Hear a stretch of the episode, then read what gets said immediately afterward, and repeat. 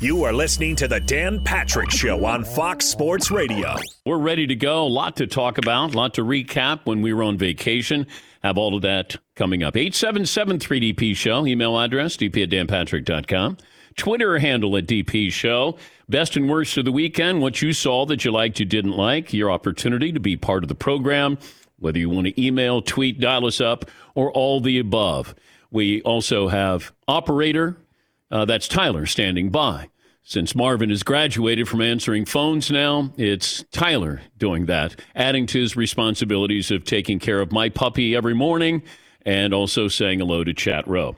All right, we got a play of the day, stat of the day, poll question, all of that coming up. Since Seton is in relegation row, Seton has now taken on the responsibilities of uh, the uh, poll question. Since Fritzy tried to multitask, wasn't able to do that. Epic failure. Yes, it part. was. Yes, it was. but uh, Seton will have the uh, responsibilities coming up here in a moment. Say good morning to our TV partner. That's Peacock. You can stream it and you can join us. You download that app and you can watch for free. We could never charge you for this content. Also, we say good morning to our radio affiliates, including those with uh, iHeartRadio, Fox Sports Radio, and the great affiliates around the country, numbering nearly 400. Just got this letter that was, uh, well, it's a, it's a story that was broken by Adam Schefter, and it has to do with Kyler Murray. Now, I do find it interesting that we received this at 8:45 a.m. this morning. This feels like let's time this out so we get a lot of run, all the morning shows. And uh, Kyler Murray's agent released this, or at least somebody released this to Adam Schefter.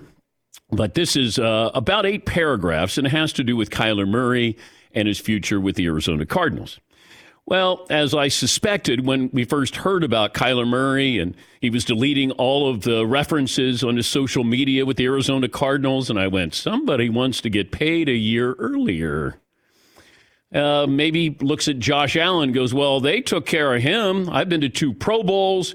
You know, we weren't any good. Then I came in here. Now we're a playoff caliber team. I want to get paid. Are they are they all in on me? Now, this is what it feels like. Now I'm to I'm to paraphrase this, but it's basically through his agent Kyler Murray is saying, "Hey, I'm committed to you. Are you committed to me? I want to be going to Super Bowls. I I'm committed. I want you to commit to me now. This morning. Now, they don't have to do it until next year. So, he wants market value. Well, what is market value? Market value now as opposed to next year and this feels it's a money it's a money grab and we thought this from the beginning but if you're going to say hey i want my 50 million a year a year early and if i'm the cardinals i would say no we're committed to you look at the team we build around you this is where you go the court of public opinion kyler murray's committed to the cardinals are the cardinals committed to him question mark well they are look at what they did you know, they got DeAndre Hopkins, uh, Chandler Jones, uh, J.J. Watt. Like they tried. You know, they just got a coach who doesn't win in the second half of seasons, no matter where he's coaching. But they're improving. They're just not to the point where you go, they're a title contender, uh, playoff contender. And Kyler Murray played well this year. Not great, played well this year. And I, I, this just feels like it's a money grab here, and we want to get paid a year early. Which, okay, I understand it, but the team does. That's why you have contracts. If he didn't play well, what if the team said, uh, you know, we're not going to be committed to you? Uh, you know, it goes both ways here. Baker Mayfield, hey, he wants to get paid now. Lamar Jackson, well, Lamar Jackson's been an MVP. You know, uh, Patrick Mahomes had won a Super Bowl, been an MVP. He got paid and he got it paid a year early. Now, if Kyler Murray wants to go, hey, I'll give you a team friendly deal. How about you commit to them and say, how about a team friendly deal? They'll commit to you, you commit to them. He's going to want $50 million a year. Yes, he. Does this letter land maybe the way it was supposed to?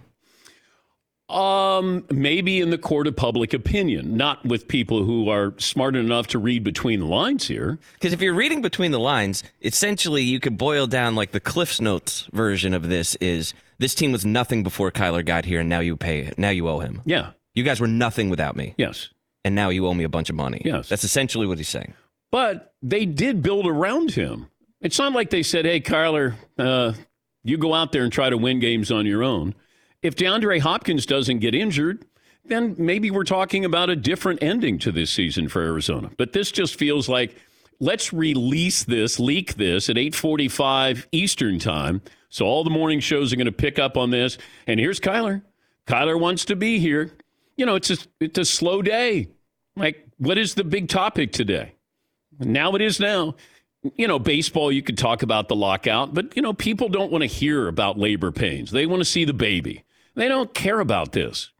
Kyler Murray, now he's kind of, you know, he put the, the Cardinals on blast, as the kids like to say. Yes, he. He they refer to Kyler as quote rapidly improving. That's, those aren't the words that like, hey, I'm getting better, so now give me fifty million dollars a year. Because look, I'm getting better every year. What? Well, you just like you guys, solid and improving. Solid and improving. Yeah, Yeah. nobody handed us fifty mil. No, they did that. not. Yeah. Yes, Paulie. And you don't even have to read behind the lines. They're taking a lot of shots at the history of the Cardinals. They said uh, he rose them from a three win team before his arrival. Uh, their first Super Bowl win in 33 plus years. There's a lot of specific stats about where the Cardinals were before he arrived and since he got there. Yeah. It's a money grab. I understand it. But, you know, that doesn't mean the Cardinals have to acquiesce to him. But this is definitely a hey, let's put this out there. Let's see how the media runs with this. I mean, they may run in a different direction than I am, but this is Kyler. You performed. You're the number one pick in the draft. We were that committed to you. We took a quarterback with the 10th pick the prior draft. We were that committed to you. We brought in the coach that you wanted to play for. We we brought in some stars, maybe aging stars, but we brought in stars. We we were trying to build a team here, trying to win. I understand that. Do I want to pay Kyler Murray fifty million dollars a year? And I'm I'm throwing this out there.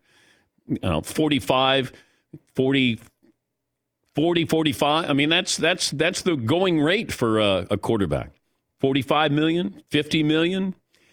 No, not a year early. Because then I would say to Kyler, look, we'd like to spend that money and get you better players, and then you can have a career year, and then you're going to be even more valuable.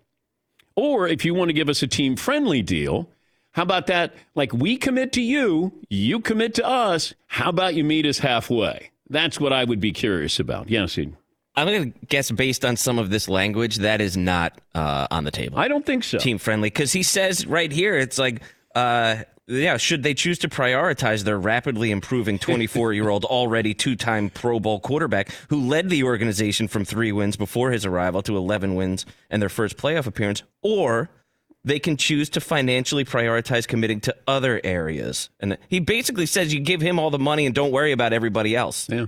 it like literally says that And it says Kyler desperately wants to win the Super Bowl. How many guys would you say desperately don't want to win a Super Bowl? Like, how many starting quarterbacks in the NFL go, eh, I don't know. You know, how about a playoff appearance? i mean it'd be nice Yeah. but it's not like the most important no, no. Get to a second round, but having $50 million a year, that sounds, I like that better. Yeah, Paul. You know what people are already picking apart is that, like Seton said, he said rapidly improving quarterback. That's not factually true. 20 touchdowns, 26 touchdowns, 24 touchdowns, basically 11 picks a year. His running stats are about the same. They're very good running stats, but he is not rapidly improving. His his quarterback rating is basically the same for his first three years. Okay. He is also a below 500 quarterback. He's 22, 23, and 1. Now, the past two years have been pretty good. Yeah, I don't I don't need to jump in there. I don't know why there's this need that we always look at, well, the player wants it, you got to give it to him. Sometimes if you're a team and you're trying to be have some uh, economic sanity, then you know, you just wait. Just say, "Look, we'll be committed to you." But I would put it back on the agent and just say, "You come up with a team-friendly deal." And then we'll we'll give that to you a year early. How about that? Get back to us. We are committed to you. You're the one that deleted all references to the Arizona Cardinals. Doesn't sound like a leader to me. And then he felt like he was the scapegoat. That goes along with the territory. That's called being mature and understanding. You are the leader, the number one pick. You're expected to be great. And then when things go south, it starts with you. And he's got to understand that. This program brought to you by Discover. Real credit card questions require real people. Somebody who understands your issues and works to resolve them with you. That's why Discover offers helpful U.S. based representatives available 24 7. Discover exceptionally common sense. Um, what's poll question we're going with there today, Seton? Well, Dan, you've got your choice right now between hmm. Paul's poll questions, mm-hmm. my poll questions, or Todd's poll questions. Oh, come on. Is it because we just came back from vacation? Now everybody's all in on Monday, and then Tuesday we won't have a poll question? Probably. I'm Likely. surprised. Marvin, do you have a poll question today? Efforting. Okay. Thank you. Thank you, Marvin. Thank you. Uh, what do you have? Well, here, why don't we start off with one of Paul's? Uh, most entertaining athlete in all of sports: Steph Curry, Patrick Mahomes, others. I would throw Ja Morant in there 'cause that dude is just killing it. He's getting there. Yeah. He's getting there. He's you'd pay to go see him. Yes, I would. But he's not more entertaining than Steph Curry is. He, you know, he's a different version of you got to see this guy play. All right. What else do you have? Let's go for one from uh, the toddler here. Should home fans boo if their team is playing poorly? Absolutely, let them have it. No, how does that help? Uh, the uh, Lakers, uh, they lost to New Orleans last night.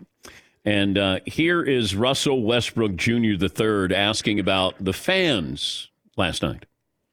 does the booing like uh, you know pretty pretty loud especially at the end of the game does that stick with you like how do how do you handle like, Nah, that like nah. you don't take that home with you for take it home for what? Man, well, I got three beautiful kids at my house. My wife I ain't taking it home. They take their boo and they can take their ass home. I ain't worried about that. Doesn't bother me none, And That's it's a part, and I'm not really worried about it um, at all. And that's how I deal with it. So I'm not, you know, I can it, it, roll off my shoulder. I go home. But as for our team, I have to think it's something that you got to deal with and kind of move forward. So. Okay. It's kind of a tricky question to answer because if you don't care, then the fans are going to go, "Why are you apathetic? Like, why why doesn't this bother you? Should it bother you?" Know, that's another thing that if you're Russell Westbrook, and maybe you go, you know, it's healthy that it doesn't bother him. I never understood booing your team. They know they're playing bad, as if if you boo them, what? What happens? You feel better about yourself? Hey, we let them know. We let LeBron know we were not happy that they lost to New Orleans. I'm guessing LeBron's not pleased that they lost to the Pelicans without Zion Williamson. But when you boo them, I never understood that. You guys ever boo your hometown team, Paulie? No, not for one game. Like if you are a, a good team traditionally, but this has been a long season for the Lakers, and we we always say be patient. Let's see how it is in February. We're we're, we're getting to March here, and the Lakers have not improved. Like Trevor Ariza is But in the they're starting not lineup. going to improve. Why? They're not good. They're, they're not good. You got Anthony Davis not there. Russell Westbrook has been a liability. You don't have the role players you once Should you be booing the general manager and the president? Yes. Yes, you want to boo somebody, boo Rob Pelinka, the GM.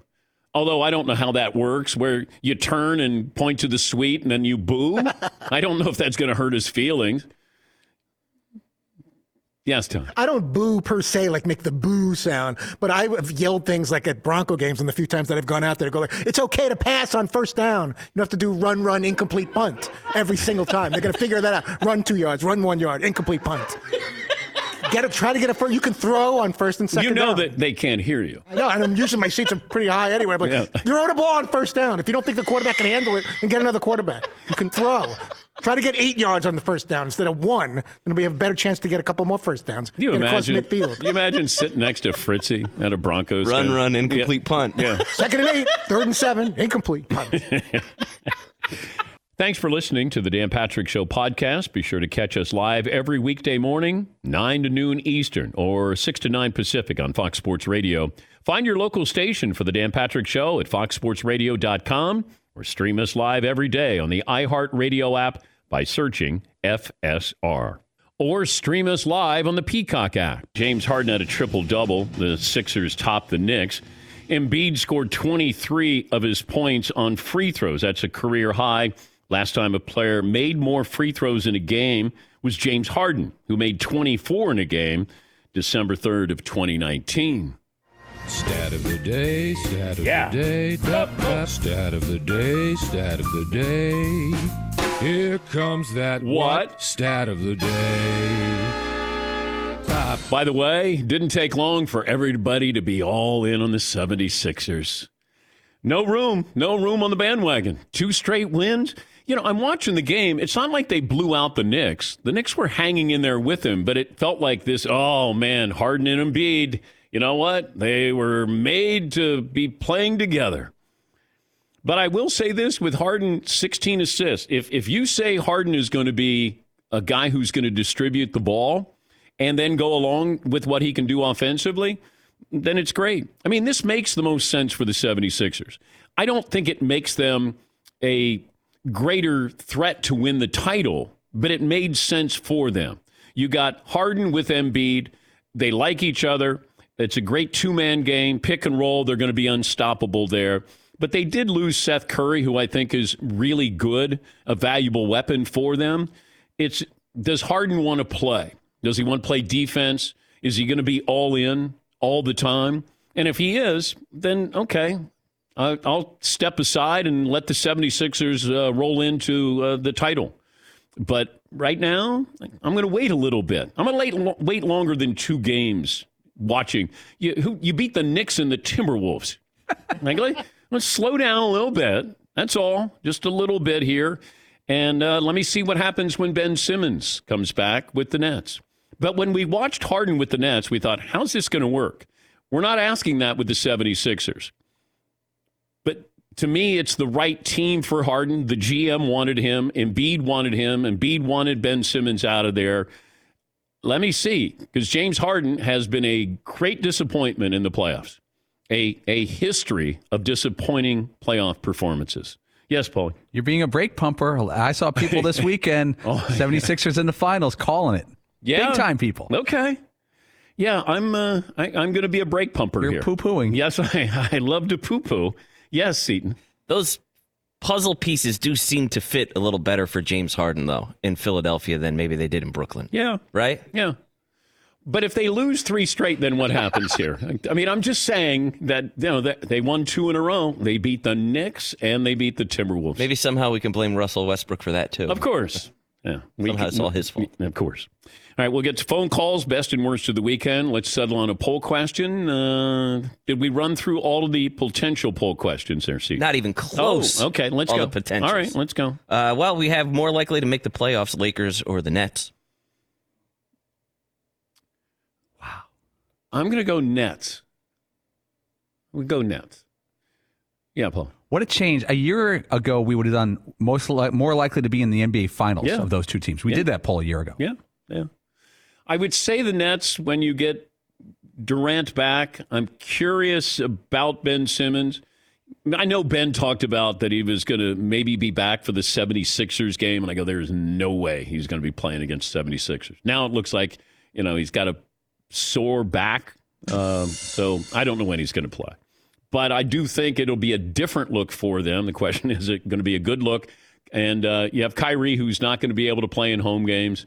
Uh, the mayor of New York City basically uh, held firm with the mask mandate. Doesn't look like he's uh, going to be able to play. Yes, he. Here's one to change directions completely. Okay. Uh, how much do you care if Major League Baseball season is cut short? A lot? Not at all.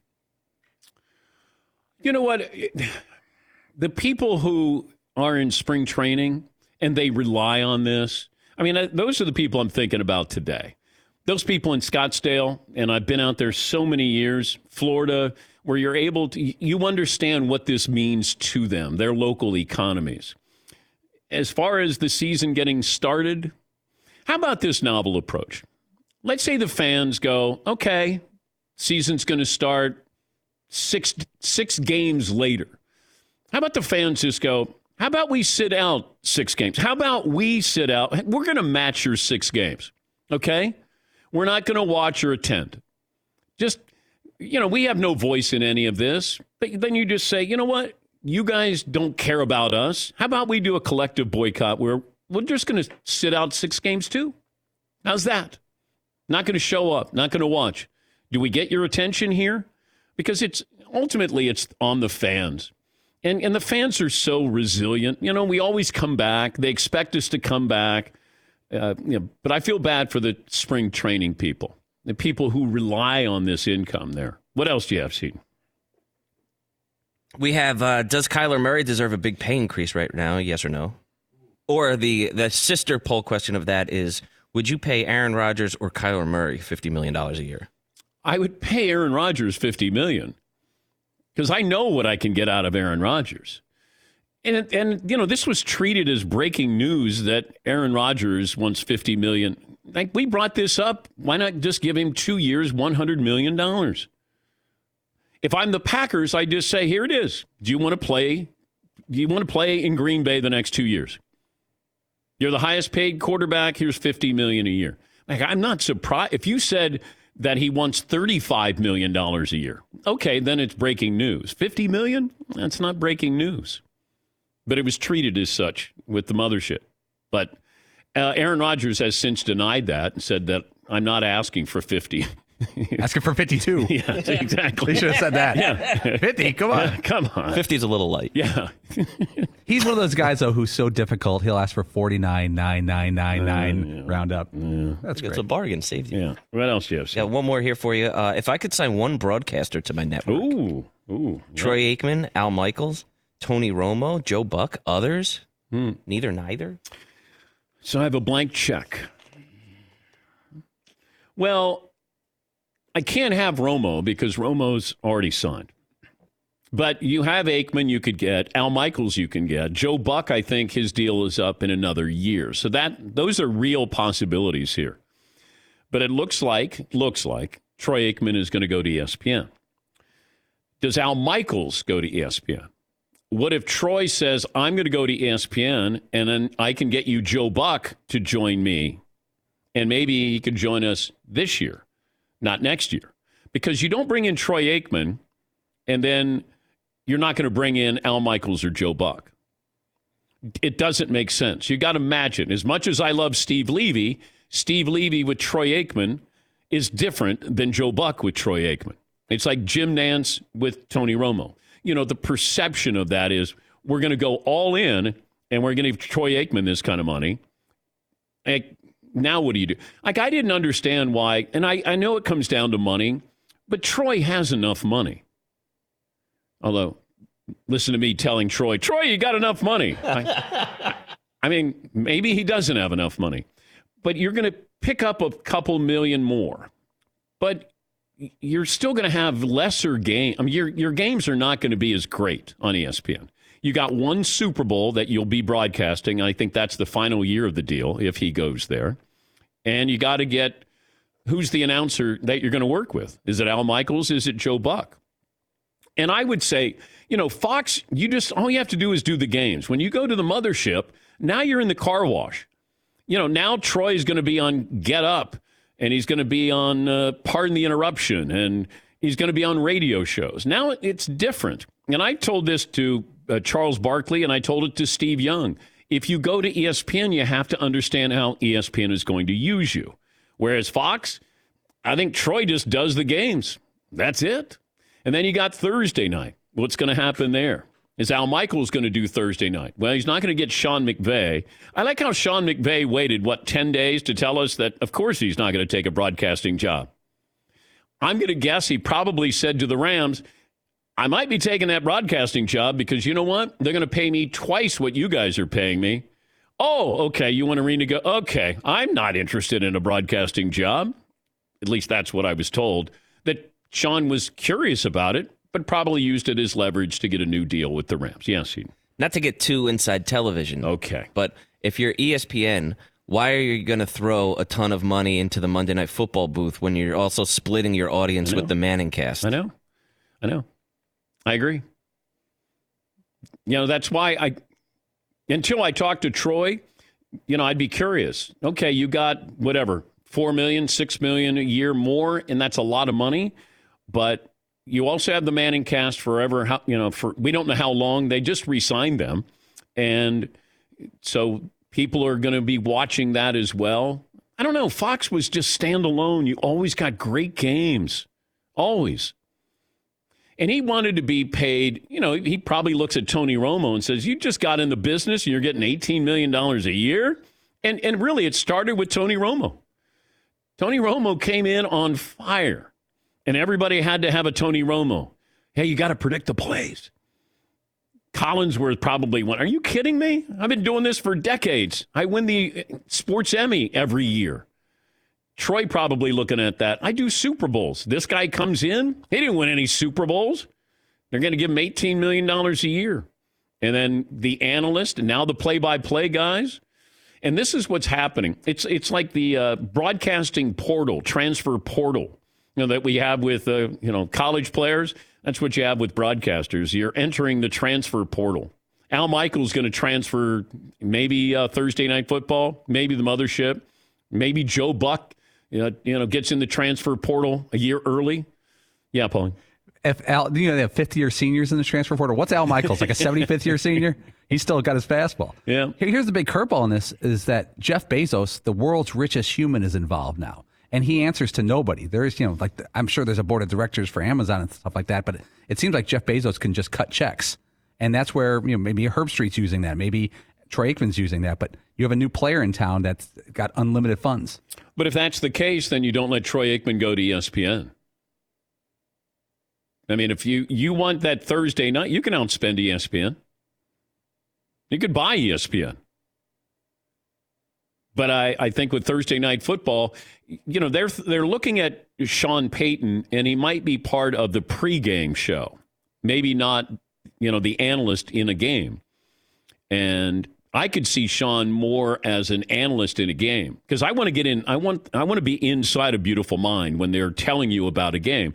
And Sean is, you know, credited with being an offensive genius. There's also talk that maybe Drew Brees would be one of those guys, although his star has fallen a little bit with uh, NBC, certainly when he did a game with Mike Tirico. But I, like, I don't know what the networks. I'm not involved in any of this, but I'm I'm just curious. Pre-game show. What are you going to do on Amazon? And then Thursday night, who are you bringing in? Because if if you're bringing in Troy Aikman, I'm assuming you're bringing in either Joe Buck or Al Michaels. I'm assuming that Thursday night. I'm I'm curious what they're going to do with the actual broadcast. Because if you can get Al, I mean, Al is still, he's great. And, but I want to see, and Al can make the analyst even better, but I want to see who they're going to pair him with. And I know that there's talk of Greg Olsen, who has shown signs of being good, and, uh, you know, who was elevated at Fox. You know, Kevin Burkhardt is the name that probably will emerge here if uh, Joe Buck leaves. Does Fox let Joe Buck out a year early to go to the mothership? does that improve ESPN from people's like people have this adverse reaction it seems like with Joe Buck. That's a big time voice and he's a great broadcaster, but it just feels like Joe sometimes, you know, he's a necessary evil to some people. Like, okay. But he's still great at what he does. He just seems to rub people, some people, the wrong way. But the mothership has always struggled with Monday Night Football. And, and, and I did like what it was this year. It was a nice, clean broadcast. And if I didn't want that, I got the Manning. So I got really two combined into one. And this is an inexpensive booth. Now they blew that out of the water. Because now Herbstreit's going to go, wait, you're playing, you're paying Troy Aikman what? Now Herbie's like, uh, maybe Amazon's interested in Kirk Herbstreit. Okay, yeah, see. But there's the one thing about Joe Buck too, though. You're talking about the sort of love him or hate him kind of quality. Mm-hmm. It really just speaks to how big his voice is, because after that, the guy say the people that may take his place at Fox, right? And this I don't mean to be disrespectful, but they're kind of like, okay, take them or leave them. You know what I mean? It's like, oh, okay, you don't have any type of reaction to them one way or the other, whether it's overly positive or overly negative. It's just sort of like, oh, okay, that's it. Yeah, but if the game is good, I watch. That's all. Like, I'm not going to tune in because Joe Buck and Troy Aikman are doing a game. I may stay longer, but I am tuning in to see the game itself. How many times have you tuned in for a game and you go, I'm going to, st-, like Dick Vitale might be one of those guys. John Madden was one of those guys. Al Michaels, when he's doing the game, uh, is one of those guys. But but how many broadcasters do you go? Oh, my, oh, he's doing it. I'm going to watch. Yes, he, I don't know if it's necessarily that you watch for them, but when they're there, it feels like a bigger game. yes, yes. They're broadcasters who do games, and it doesn't feel like it's as big of a game as it should be. Yes, Todd. Have you ever experienced it the other way, where you're like, I've been looking forward to this game, but oh, why does that team doing that game? That's not. Have you? Yeah, I'm not going to name names, but there were times where I'm like, Well, wait. You just I'm not brought going it to throw on. anybody under the bus like that. Uh, But, uh, but there, were, there are times where I'm like, I thought this game was a little bit bigger of a deal. Maybe it was because it was a Bronco game, and every game's a big deal. But I'm like, that, those guys, I'm okay. All right. Yeah, Paul. I guess that's the thing, the bigger thing I don't understand here. Why do you pay uh, Tony Romo or anyone 17 or 18 million dollars if they don't affect ratings? It feels like collectively we don't turn on a game or off a game because of the play-by-play man. We ex- we ex- like the experience better, but I've I've never turned a game off or even stayed with one. I'll stay for Al Michaels in a blowout because he's fun. Yeah. So that's an ex- but that's that's but we one. but we know Al. And- Yes. And, and so we like we love listening to Al tell those stories. Yeah, I don't know if I I remember growing up that I did listen, but I remember listening on radio. It felt like if Vin Scully, if uh, Jack Brickhouse, Harry Caray, uh, Marty Brennaman, and Joe Nuxhall calling the Reds games, that like I would stay with radio more than I would a TV broadcaster, or I would tune in because it's radio. Yeah, Paul. Do you think this could be, and I'm answering my own question, more about branding than ratings? Like, you're the worldwide leader in sports. You use that phrase, and your worldwide leader in sports has to have the biggest crew. I, I remember when NBC took over Sunday Night Football, they hired you, Olbermann, Al Michaels, Bob Costas. And I remember what, what they said is we want it to be the biggest place in sports. And they accomplished it was mission accomplished. Yeah. It felt like the place to be because you guys were there. So it worked for Sunday Night Football and ended up paying up for them. Number one show in America for what, 20 years? Yeah, and I think that the NFL catered their schedule to help Sunday night football because they thought we have put in the resources. We want you to commit to this as the best broadcast that you're going to have. And they gave Sunday night football the best games. And it's because of the commitment that NBC had with their talent.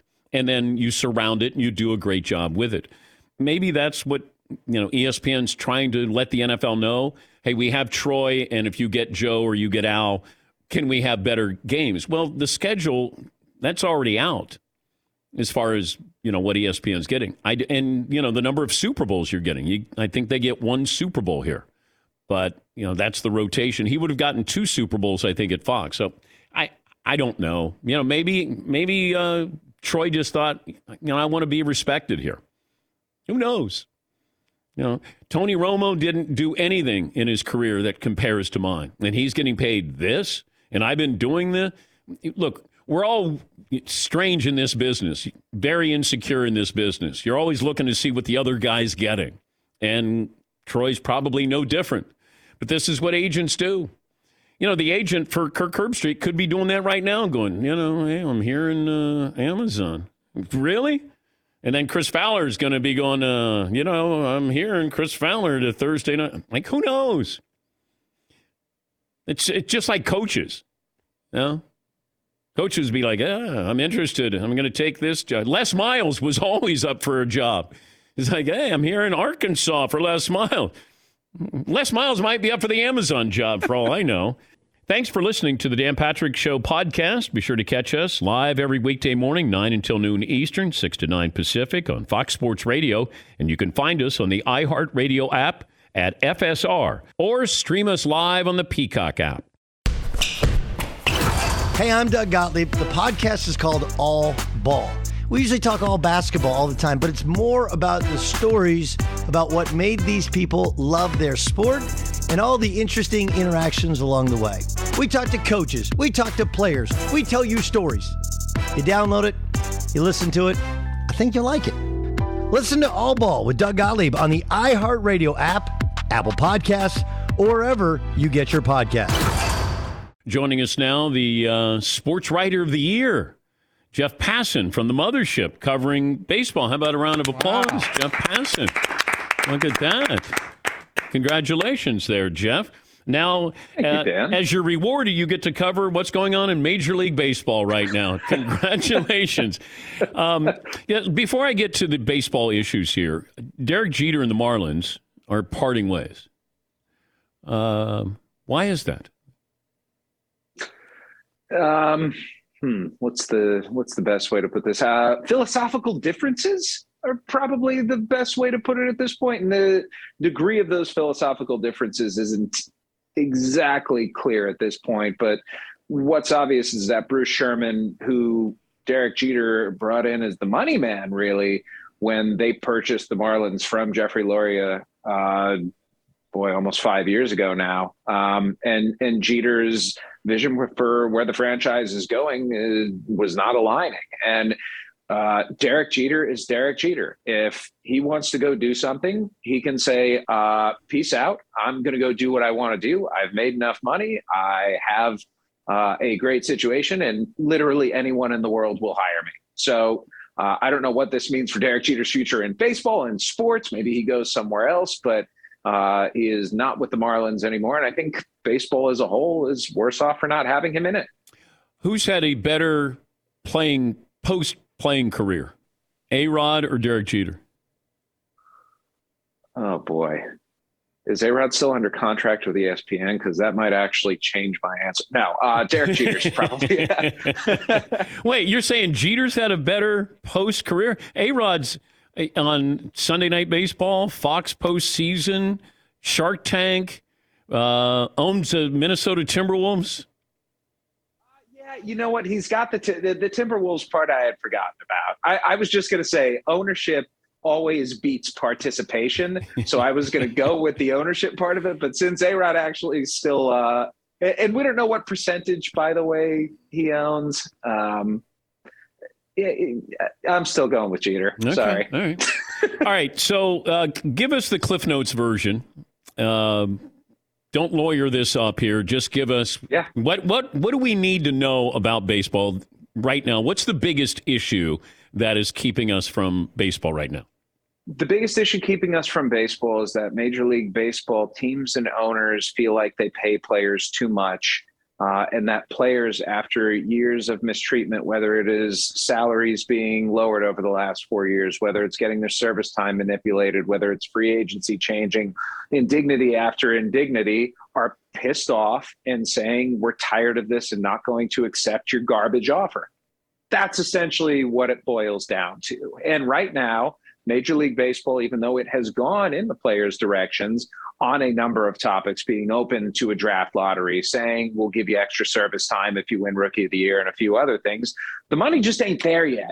And and the thing that's holding this up, Dan, is the luxury tax, which is not a surprise because it essentially has functioned in many ways as a salary cap over the last five years. And all Major League Baseball teams have wanted going back to the dawn of time and the labor organization in the sport has been a salary cap.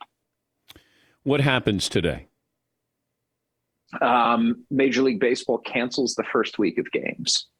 And suddenly some pressure is put on the players to say, okay, are we really willing to to give up paychecks here? Because up until this point, you know, they don't get paid during spring training, they don't get paid during the offseason. At this point, it's starting to get serious, and the resolve of players is going to be tested. Let me tell you, uh, this is the most resolute I've seen players in my 20 years of covering baseball. I understand that it doesn't go back to the 94 strike in the aftermath, but I think the complacency that labor peace brought on among the players has vanished at this point. They are standing behind Max Scherzer and standing behind Gerrit Cole and standing behind a number of players big names who have taken the leadership mantle in the Players Association and are willing to fight because they feel like if they don't fight now, they're never going to win. I, I saw this with the Associated Press where they point out that Max Scherzer is making whatever per day. Gerrit Mm-hmm. Cole, Max Scherzer driving a Porsche to the meeting, as if to say, you guys have enough money. Nobody's telling me what the owners lose each day, and nobody's telling me Yeah. what they drove to the meetings or flew in for these meetings. I was just going to say, you know what they drove to the meetings? A private jet. Yeah. That's what they drove to the meetings. Yeah. Um, I, you know, I, I think, and, and I have a column going up later today, and I, I hope you read it because I think you'll enjoy it. Um, finance in baseball is a zero sum game, Dan. Money goes either to the players or to the league and owners. And the owners distribute it how they want to. They pay for certain things, whether it's payroll, whether it's capital improvements on their stadiums, whether uh, it's staff, front office, whatever it may be. Um, but every dollar that doesn't go to players goes to the man. And so if you want to be on the side who's saying players get paid too much, then you are fundamentally on the side that says businessmen should get it. Mm. And and you you know you talk about Dan how businessmen bear the burden and run the risk and have all that. Major League Baseball is a legalized monopoly that has revenues that are streaming in every year. If you are in a big market, you have a massive television contract. If you are in a small market, you get all sorts of uh, national television revenues and revenue sharing from larger markets. If you are losing money in baseball, then that's your fault because it's not hard to be a successful businessman in baseball. And the very thing you can look at to illustrate that is the fact that franchises right now, according to Forbes, are worth $55 billion combined, when a decade ago they were worth 15. What's the worst case scenario? The worst case scenario is there's no baseball in 2022. I think there's a small chance of that, but I'll be honest, four months ago, I thought there was a small chance that we were going to get to this point where games were being lost. And uh, granted, I, am still not there. That game, you know, Major League Baseball can say we're going to cancel games. There's still a month before they're supposed to start, Dan. Like there's still 31 days before opening day. So the idea that you're willing to have a four week spring training, but not willing to have a three and a half week spring training, I'm sorry. If they get something done in the next week, I think there's hope for opening day starting March 31st. If not, though, uh, like if this goes goes for a while, uh, I think there are a couple of days that are important. Um, you have to remember, clubs make the least amount of money during the six months of the season in April. So, uh, uh you know, an operating thought in some players' minds has been, well, are clubs willing to actually punt on April? But uh, as my friend Andy McCullough said uh, in a column at The Athletic. Uh, if owners are willing to lose games in April, then why should you tune in in May? Great stuff as always, Jeff, and congratulations on being a Sports Writer of the Year. Thanks, Dan. I appreciate it. Thank you for having me. Where's the award? I believe it's in Winston Salem, North Carolina, where I'm going to go down and get it this summer. Oh. And oh. uh, and and the the sportscaster of the year, more important, uh, is the great Scott Van Pelt. So uh, being alongside him, pretty damn cool. Thank you, Jeff. Take care, buddy. That's Jeff Passan, ESPN Senior Baseball Insider. I'm supposed to go down there for that award to pick up my Hall of Fame uh, plaque or whatever it is. I don't know what they give me, but I'm supposed to go down there for that. Yeah, Paul. Is that that's the same place where you won the award where we went down with the NBC jet? Yes. Where Bob Costas kind of talked to us. Yeah, Bob Costas got on the NBC jet, and I think he was surprised to see the Danettes on there. it, it's like Bob got on because Bob, I think, won Sportscaster. The, no, I won Sportscaster of the year. I think he was coming there to support maybe, but he got on the jet and he looked back and he goes, "Oh, yeah, Seton. You think you're gonna fire up the PJ again? Yeah. Take the whole trip down. We'll get Bob. Yeah. We don't even need Bob to go down in the private jet. Yeah, Paul. And the four of us acted like four guys who had never been on a private jet before. We're like playing with all the buttons. Ooh, what does this do? What does this they have do? Reese's peanut butter oh. cups on here. Oh my gosh. Dr. Pepper Unlimited. yes, Marv. It's going to be crazy when we go on the private jet no, no, this year. I don't. I don't yeah. I, you yawned during the show, so you're oh, probably not going to make it. Sorry. but you had a good run. I mean, you did. You had about four or five shows, and you got to sit in the front row. I'll take it. Yeah. So no Sandler movie either? No. No. But you know, let let's let it cool off. Let it simmer a little bit here. yeah. See, you can't yawn during the show. oh dear. Yes, Todd. Now, what about the eating early on Meat Friday? What's happening in four days from now? I, am going to let it simmer okay, right that's now. fair. It, you know, this is a Monday. It's a long way away. Marvin's got a chance to rally, but uh, I don't know. That's your first offense. I'm going to do it. You are? You are? Lie. I'm gonna lie about not yawning. Yes. Okay. Yeah.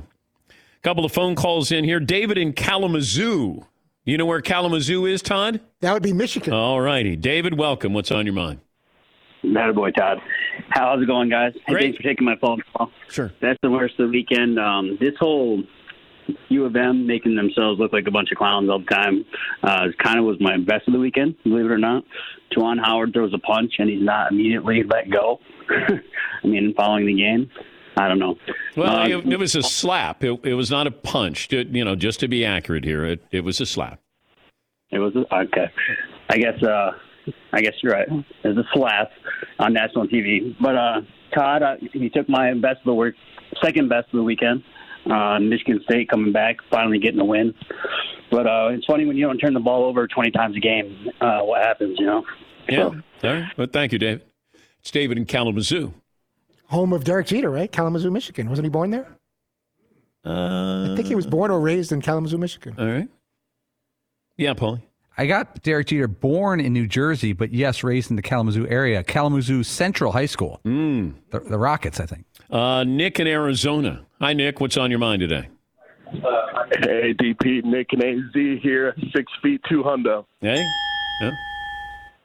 Hey, just wanted. Sorry, I'm running a little late. I'm in the middle of the meeting. So, uh, best and worst of the weekend. My best is some Wait, wait. What's, what's the what's the meeting you're in?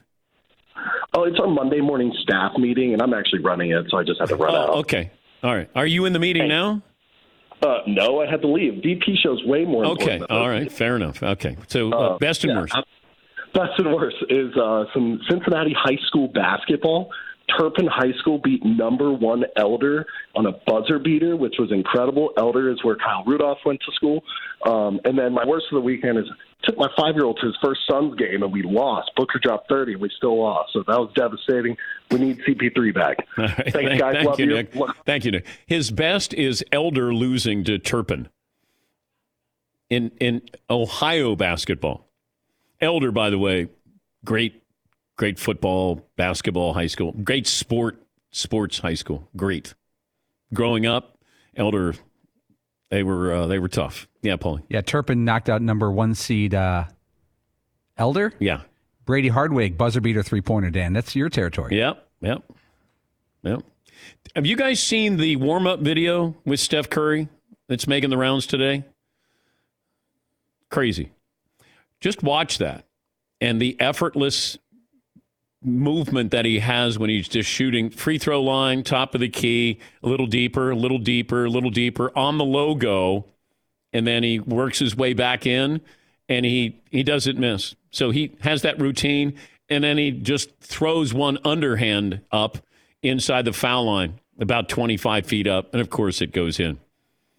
They all I think he may have touched rim on one of them, maybe. And uh, everything else was just swish. He has this, I don't know if he still does this with Steve Kerr, but they would shoot free throws. And Kerr, one of the great free throw shooters of all time. If you hit iron, that's a miss. You had to swish it. And I think it's the first to make 10 in a row, swishing. No, no iron, no rim at all. Yeah, Paul. I count hitting iron as a make for me. That's how bad I am at shooting free throws. If I catch it, I'm like, all right. Even if you bank it in from the top of the key, you're going to count it.